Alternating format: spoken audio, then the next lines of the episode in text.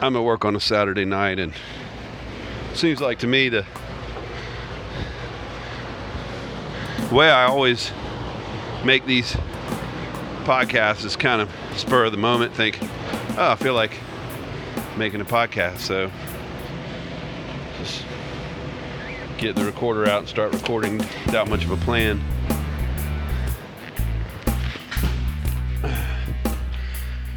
It's not too busy yet. It's not as busy as we thought it'd be, and there's people everywhere working. So I just need to get out of the way for a minute. Just need to get out of there. So I'm coming up the stairs to my office where I hardly ever go. But I do have a computer up here where I used to make podcasts, so I want to tell you about the neighbor's dryer. It's it's squealy. It's been squealy for months. It's out on their porch. Man, when that dryer's going, it's just so annoying. I spend at least 80% of my time at home outside, you know, minus when I'm sleeping. And uh, even then, sometimes the wind is open. And this dryer, oh my gosh, so annoying. But we've never talked to those neighbors because their landlord is the crazy lady in the neighborhood. And when we've talked to the neighbors before, they want to commiserate with us about the landlord and then whatever details we tell them about their landlord, who also lives in the neighborhood. They'll work their way back to her, and then the next thing you know, she's in our yard yelling at us, Don't talk to my tenants. So we've been avoiding her tenants because we just don't want to deal with her. Like, all right. But she's not our neighbor. She lives a few houses away, but she rents the house next to us. It's kind of across from us, catty corner. But it's close enough that you can hear that dryer going, man.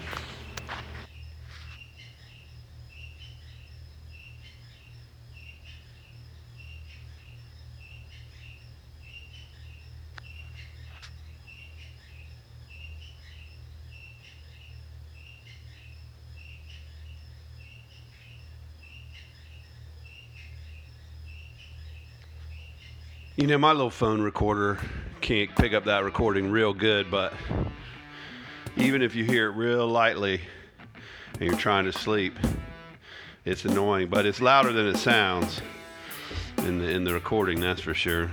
But I've been having my fair share of physical and mental problems lately.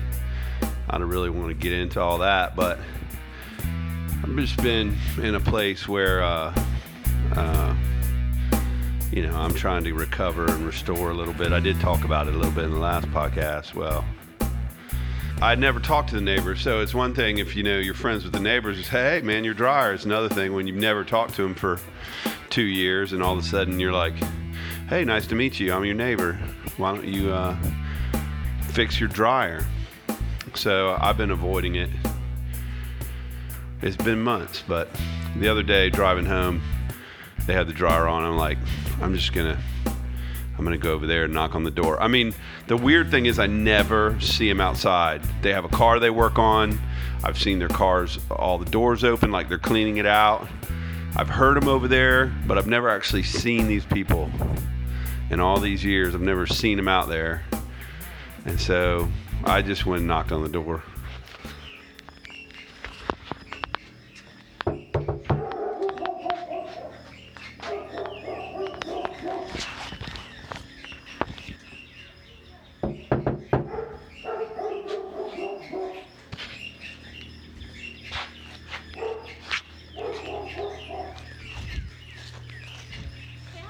Hey, how you doing?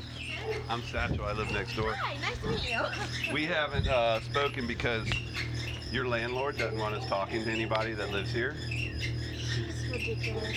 So we've had a lot. We've been here 20 years. We had a lot of neighbors, and they've been great. We've loved the neighbors.